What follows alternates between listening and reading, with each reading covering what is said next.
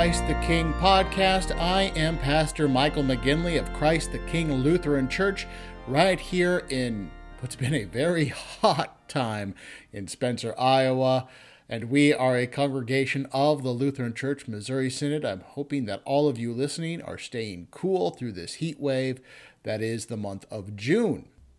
And today we look to celebrate the third Sunday after Trinity this Sunday, the 20th of June. And in this part of the Trinity season, as we said last week, we continue to focus on the Church of the Spirit. We look at how the how the Spirit builds the church and works within her. And this morning we see in the gospel lesson how the Spirit gives life to the church and makes her flourish. In Luke 15, in fact, the Pharisees pretty much say it without realizing it. They look at Jesus and they try to accuse him by saying, This man receives sinners and eats with them. Which is exactly right. That's what he does. But while they mean it as an insult and an accusation, this is the church. This is how the Spirit builds the church. Jesus then teaches this in two parables that we'll hear this morning the parable of the lost sheep and the parable of the lost coin. So, how does the Spirit build the church? By the Word of God going out through the church and finding those who are lost, those who are sinners. And then by Christ in baptism, our Lord puts those sinners, those of us that are lost, on his shoulders. He brings them into the church.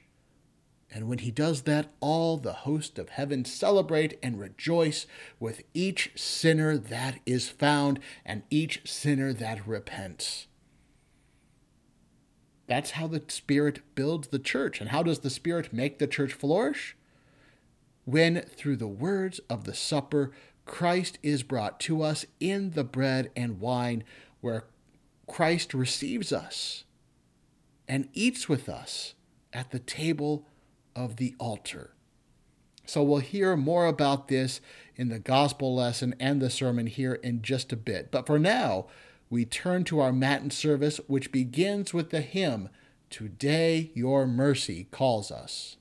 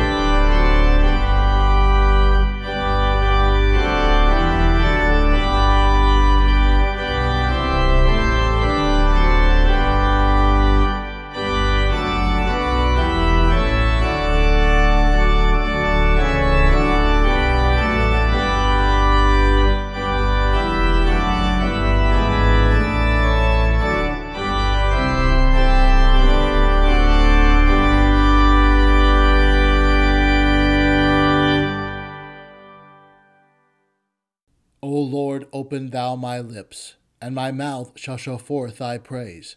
Make haste, O God, to deliver me. Make haste to help me, O Lord.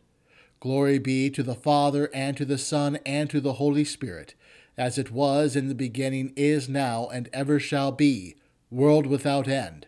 Amen. Alleluia. The true God, one in three and three in one. O come, let us worship him. O come, let us sing unto the Lord.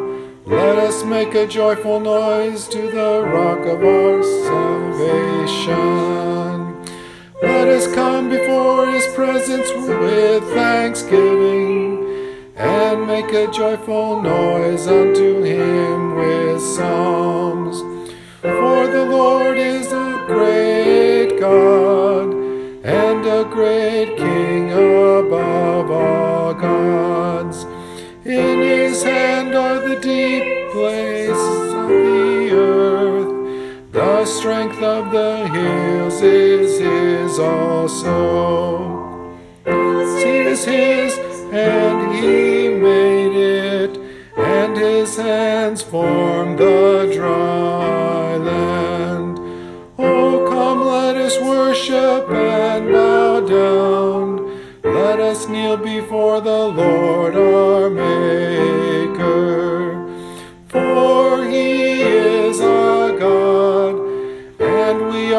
People of his pasture and the sheep of his hand.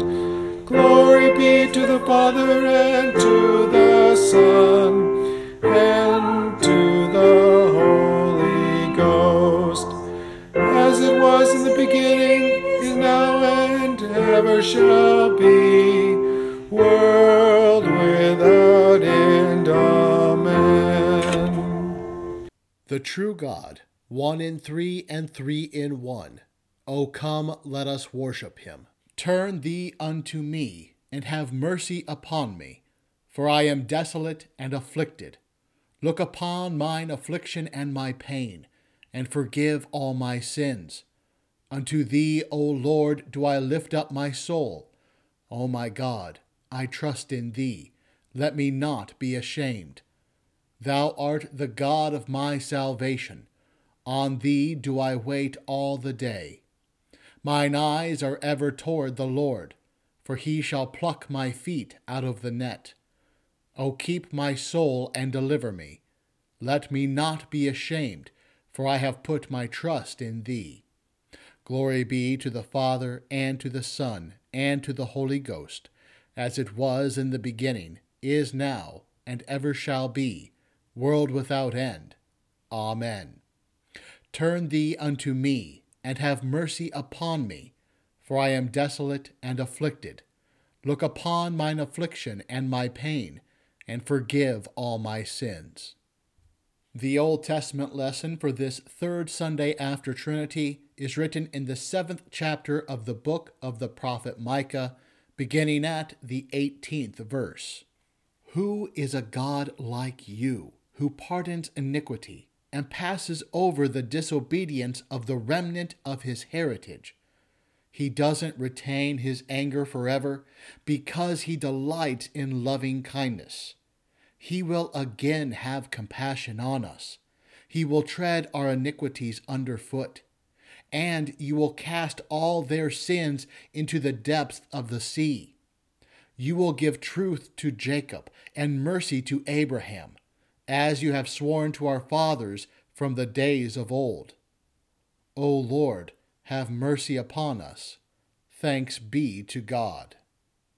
Cast thy burden upon the Lord, and he shall sustain thee.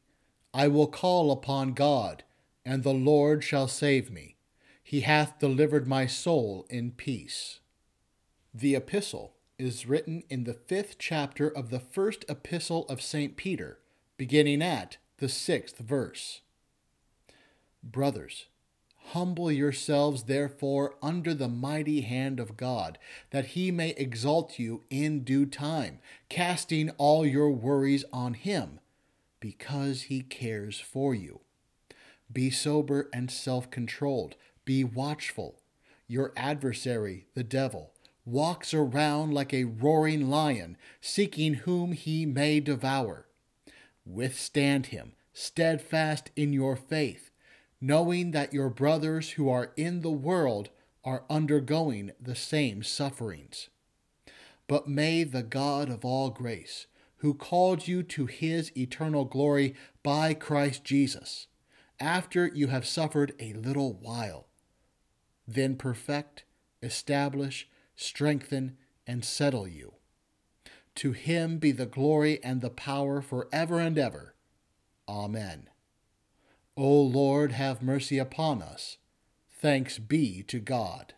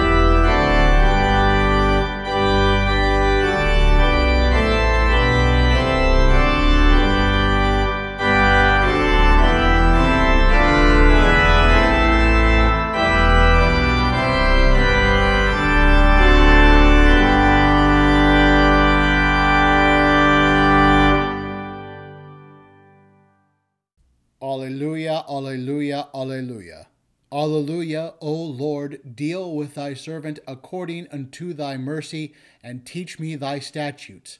I am thy servant. Give me understanding, that I may know thy testimonies. Alleluia. The Holy Gospel is according to St. Luke, the fifteenth chapter. Glory be to thee, O Lord. Now, all the tax collectors and sinners were coming close to Jesus to hear him. The Pharisees and the scribes murmured, saying, This man welcomes sinners and eats with them. He told them this parable Which of you men, if you had one hundred sheep and lost one of them, wouldn't leave the ninety nine in the wilderness and go after the one that was lost until he found it? When he has found it, he carries it on his shoulders, rejoicing. When he comes home, he calls together his friends and neighbors, saying to them, Rejoice with me, for I have found my sheep which was lost. I tell you that even so, there will be more joy in heaven over one sinner who repents than over 99 righteous people who need no repentance. Or what woman, if she has 10 drachma, that is silver coins, if she lost one drachma coin, wouldn't light a lamp, sweep the house, and seek diligently until she found it. When she has found it, she calls together her friends and neighbors, saying, Rejoice with me, for I have found the drachma which I had lost. Even so, I tell you, there is joy in the presence of the angels of God over one sinner repenting. Here ends the gospel. Praise be to thee, O Christ. Forever, O Lord, thy word is settled in heaven. Thy word is a lamp unto my feet and a light unto my path. Lord, I have loved the habitation of thy house and the place where thine honor dwelleth. Thy word is a lamp unto my feet and a light unto my path. Glory be to the Father and to the Son and to the Holy Ghost Thy word is a lamp unto my feet, and a light unto my path. I believe in God the Father Almighty, maker of heaven and earth, and in Jesus Christ, his only Son, our Lord, who was conceived by the Holy Spirit, born of the Virgin Mary, suffered under Pontius Pilate, was crucified, died, and was buried. He descended into hell. The third day he rose again from the dead. He ascended into heaven and sits at the right hand of God the Father Almighty. From thence he will come to judge the living and the dead. I believe in the Holy Spirit, the holy Christian Church, the communion of saints, the forgiveness of sins, the resurrection of the body, and the life everlasting. Amen.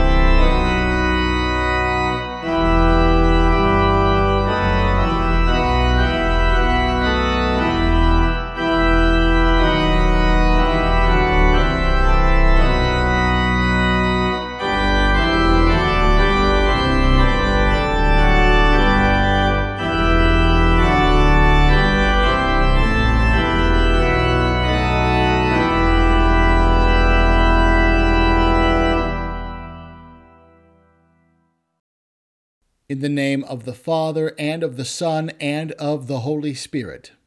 Amen. Now, in another life, long before I was ordained, I worked as a delivery driver for, of all places, Domino's.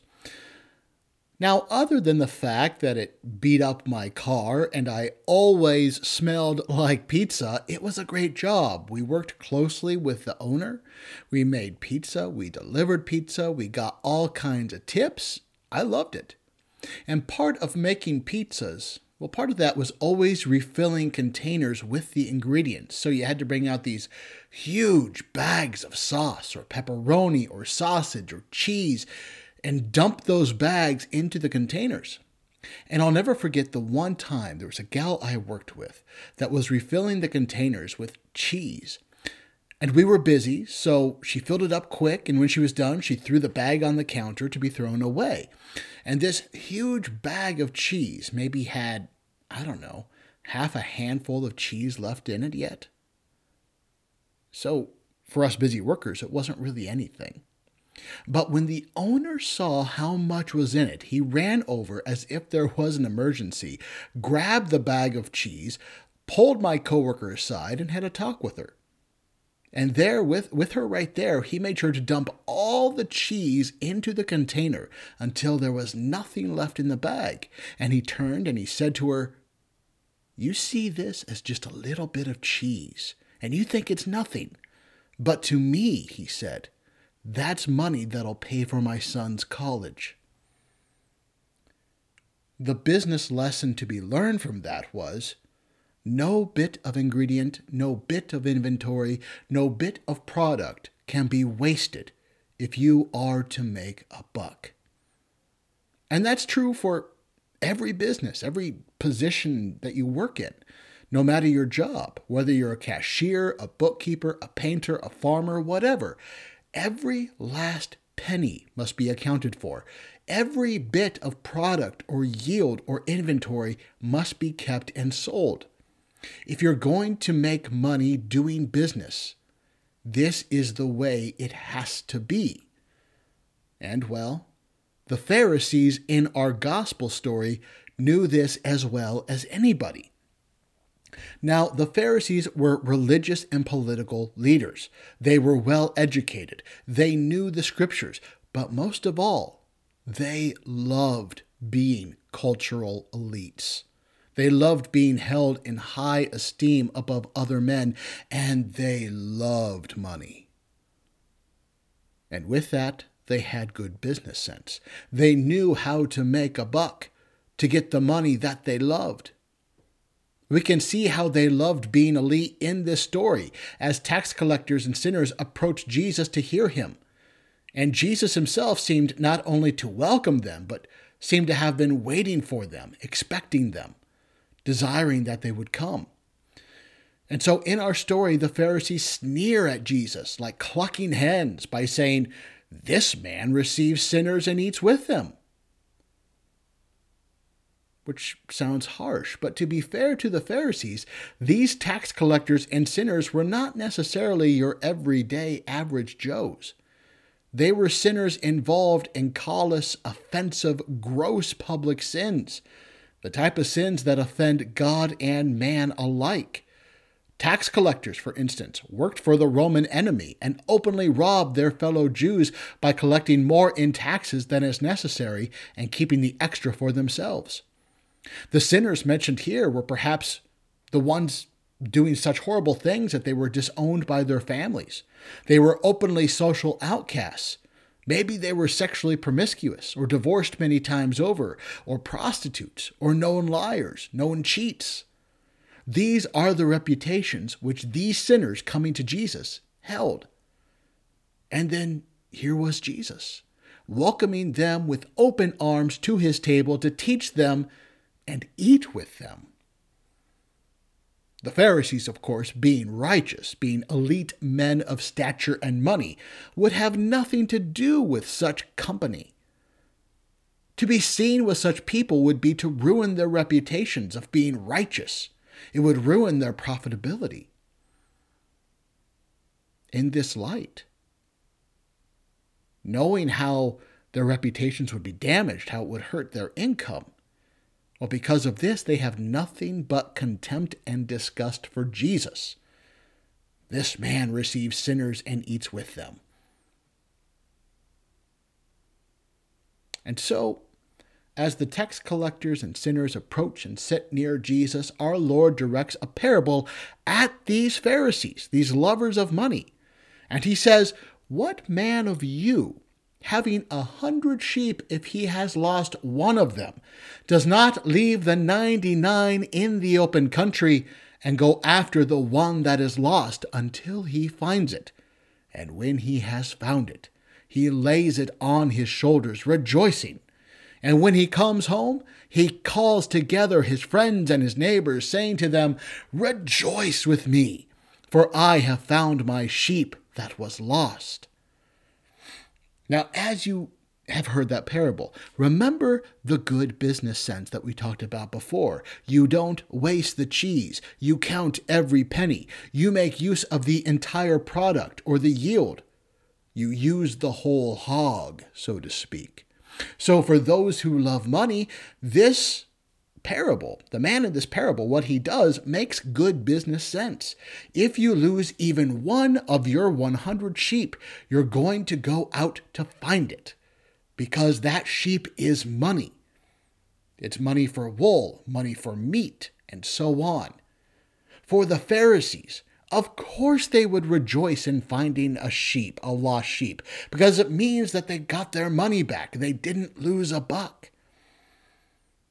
And right after this parable, Christ delves right into another one, again directed at the Pharisees. He says, Or what woman, having ten silver coins, if she loses one coin, does not light a lamp and sweep the house and seek diligently until she finds it? And when she has found it, she calls together her friends and neighbors, saying, Rejoice with me, for I have found the coin that I have lost. Now, if you've ever worked and closed up a cash register for the night or counted money as a bookkeeper, you know how important it is to count every penny, to find every penny. And if you've lost one, you get down on your hands and knees, you turn on the flashlight, and you sweep under every piece of furniture to find it so that you can balance out your drawer. We understand that. The Pharisees understand this as well, especially when it's a valuable silver coin and not just a mere penny. So, of course, the Pharisees understand why the shepherd and the woman rejoiced, because they were making money. They were keeping their money. They were finding their money. All of that makes sense to the elite who are lovers of money. And the way the Pharisees see the sheep and the silver coin in the parables is the same way, oddly enough, that they saw these tax collectors and sinners merely as objects to be used to keep themselves righteous above men and to get themselves rich. And don't we as the church at some times do likewise? How often is there the temptation to want to be known as the church in town, to be the church with the most elite status, to be the one where everyone new to town comes to because it's the first one they hear about? And it's the one with the rep- reputation as being either the big thing in town or the next big thing in town. How often is there the temptation as a church to want our numbers to swell so we may be the biggest church in our area? But only with the people that have the best reputations, not with the people whose lives are a mess because of lewd sins. We want to be big. We want to be elite, but only with the right people, only with those with good reputations that can also fill our coffers and grow our budget to be a multi million dollar one. After all, that only makes good business sense, doesn't it? Isn't building a church in this way the best way to make a buck? By getting the most you can out of the people in the pews and by getting more people in the pews.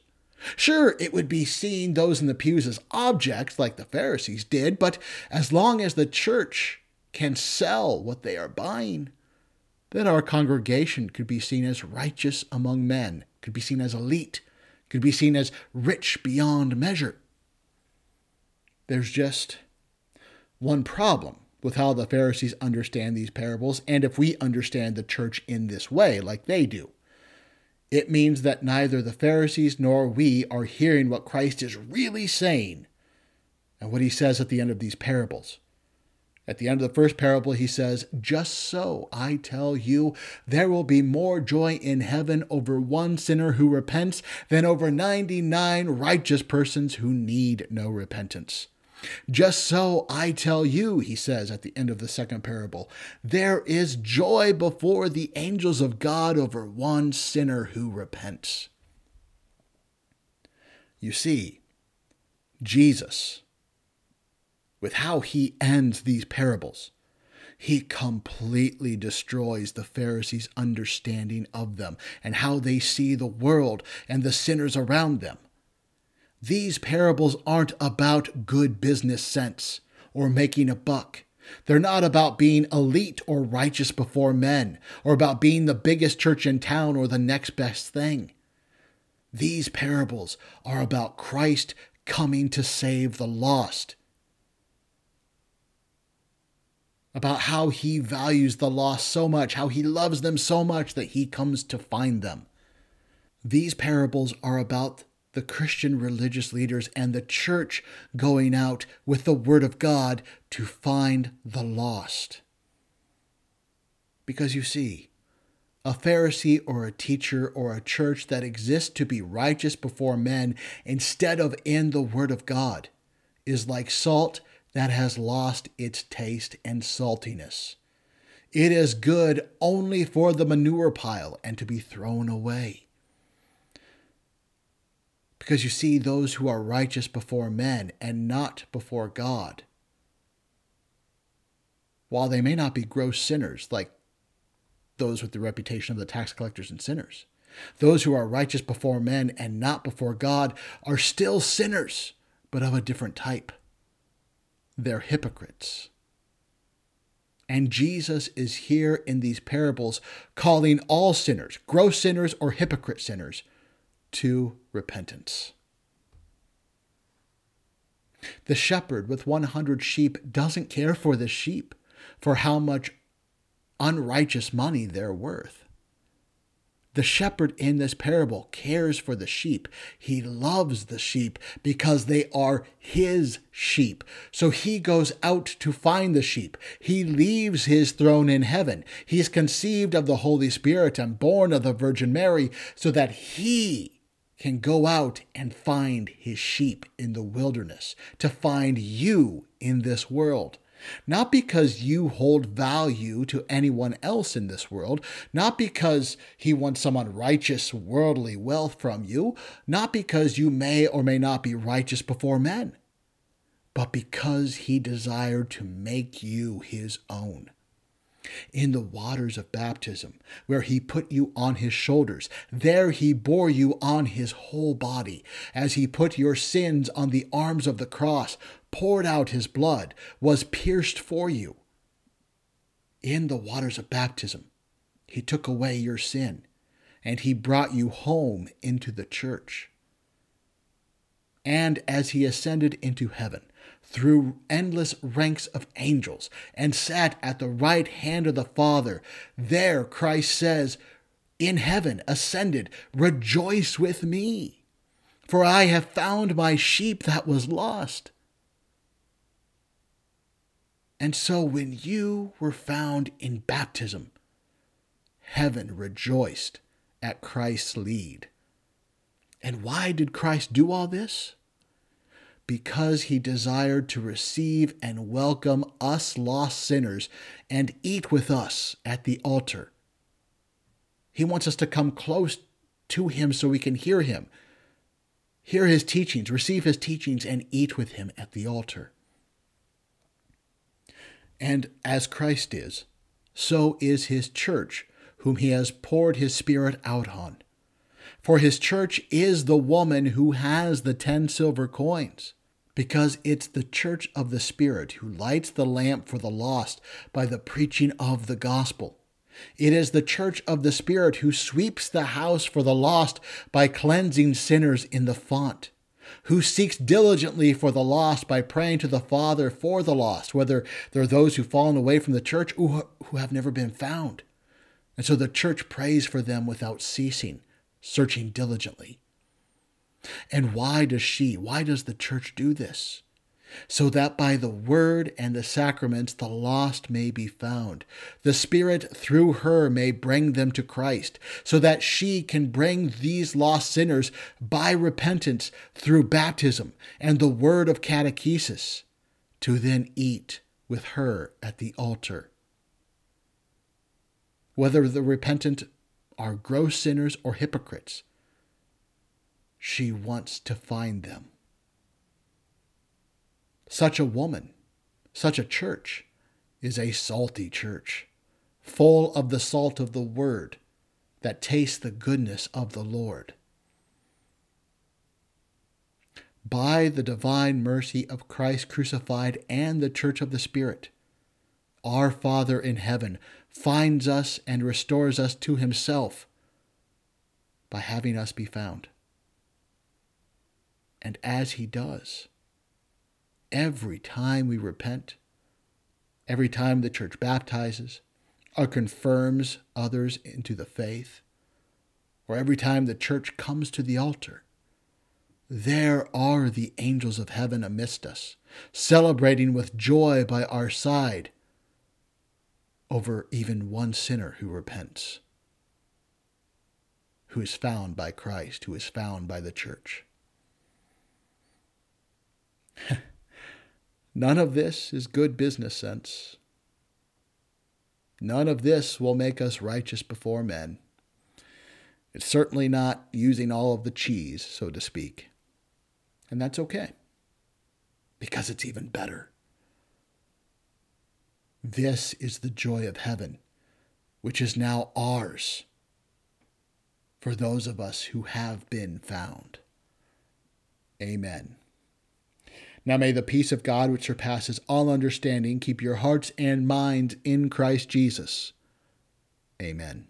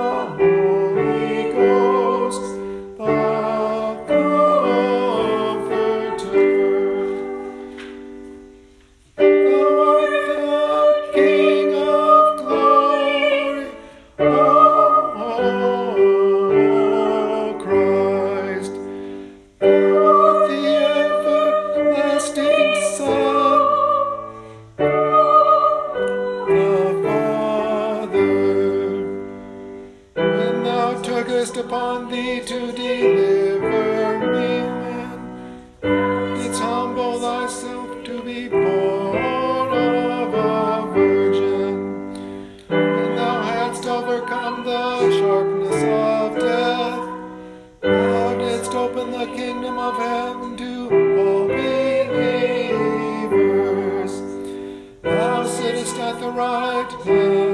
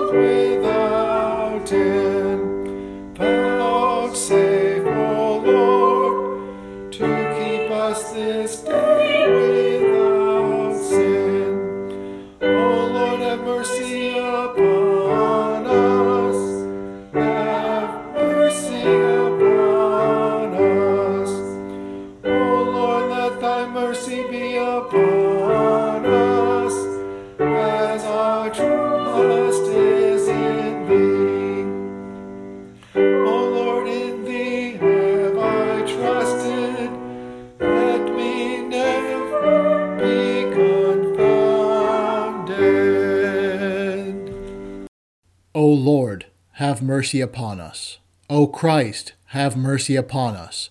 O Lord, have mercy upon us. Our Father, who art in heaven, hallowed be thy name. Thy kingdom come, thy will be done, on earth as it is in heaven. Give us this day our daily bread, and forgive us our trespasses as we forgive those who trespass against us and lead us not into temptation, but deliver us from evil. For thine is the kingdom and the power and the glory, forever and ever. Amen. Unto thee have I cried, O Lord, and in the morning shall my prayer prevent thee. Let thy mouth be filled with thy praise, and with thy honor all the day. O Lord, hide thy face from my sins, and blot out all mine iniquities. Create in me, O God, a clean heart and renew a right spirit within me. Cast me not away from thy presence, and take not thy Holy Spirit from me. Restore unto me the joy of thy salvation, and uphold me with thy free spirit. Vouchsafe, O Lord, this day, to keep us without sin. O Lord, have mercy upon us, have mercy upon us. O Lord, let thy mercy be upon us, as our trust is in thee. Hear my prayer, O Lord, and let my cry come unto thee. O God, the protector of all that trust in you, without whom nothing is strong, nothing is holy, increase and multiply upon us your mercy, that you, being our ruler and guide, we may so pass through things temporal that we finally lose not the things eternal through Jesus Christ, your Son, our Lord, who lives and reigns with you and the Holy Spirit, ever one God, world without end. Amen. Almighty and most merciful God, the Father of our Lord Jesus Christ, we give you thanks for all your goodness and tender mercies, especially for the gift of your dear Son and for the revelation of your will and grace. And we beseech you, so to implant your word in us that, in good and honest hearts, we may keep it and bring forth the fruits of faith by patient continuance and well doing. Most heartily we beseech you so to rule and govern your Church Catholic, with all her pastors and ministers, that we may be preserved in the pure doctrine of your saving word, whereby faith toward you may be strengthened, love and charity increased in us toward all mankind, and your kingdom extended. Send forth laborers into your harvest, and sustain those whom you have sent, that the word of reconciliation may be proclaimed to all people, and the gospel preached in all the world. Grant health and prosperity to all who are in authority, especially to Joseph, our President, the Congress of these United States, Kim, our Governor, the legislature of this state, and to all our judges and magistrates and endue them with grace to rule after your good pleasure, to the maintenance of righteousness, and to the hindrance and punishment of wickedness, that we may lead a quiet and peaceable life in all godliness and honesty. May it please you also to turn the hearts of our enemies and adversaries, that they may cease their enmity and hostilities, and be inclined to walk with us in meekness and in peace all who are in trouble, want, sickness, anguish of labor, peril of death, or any other adversity, especially those who are in suffering for your name's sake. Comfort, O God, with your Holy Spirit, that they may receive and acknowledge their afflictions as the manifestation of your fatherly will. Especially do we pray for those that we name in our hearts at this time.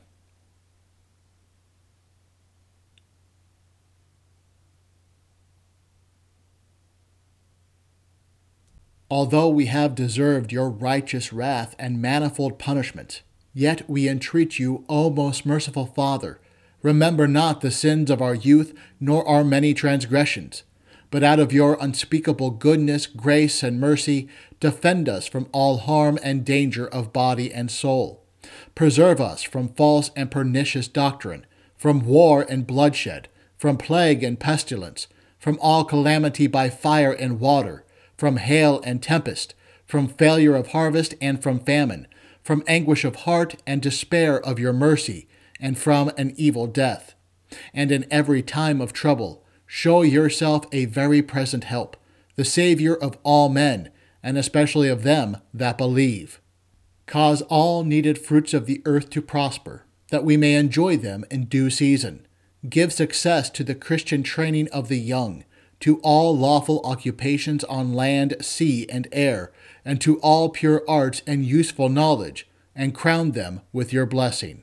Receive, O God, our bodies and souls and all our talents, together with the offerings we bring before you. For by his blood your Son has purchased us to be your own, that we may live under him in his kingdom. As we are strangers and pilgrims on earth, help us by true faith and a godly life to prepare for the world to come, doing the work you have given us to do while it is day, before the night comes when no one can work. And when our last hour shall come, support us by your power and receive us into your everlasting kingdom. O Lord, our heavenly Father, almighty and everlasting God, who has safely brought us to the beginning of this day, defend us in the same with thy mighty power, and grant that this day we fall into no sin, neither run into any kind of danger, but that all our doings, being ordered by thy governance, may be righteous in thy sight. Through Jesus Christ, thy Son, our Lord, who liveth and reigneth with thee and the Holy Ghost, ever one God, world without end. Amen. We bless the Father and the Son and the Holy Ghost. Praise him and magnify him forever. We give thanks unto thee, Heavenly Father, through Jesus Christ, thy dear Son, that thou hast protected us through the night from all danger and harm. And we beseech thee to preserve and keep us, this day also, from all sin and evil, and that in all our thoughts, words, and deeds we may serve and please thee. Into thy hands we commend our bodies and souls, and all that is ours. Let thy holy angel have charge concerning us, that the wicked one have no power over us. Amen. Hear my prayer, O Lord, and let my cry come unto thee. Bless we the Lord. Alleluia, alleluia. Thanks be to God. Alleluia, alleluia. The grace of our Lord Jesus Christ, and the love of God, and the communion of the Holy Spirit be with you all. Amen.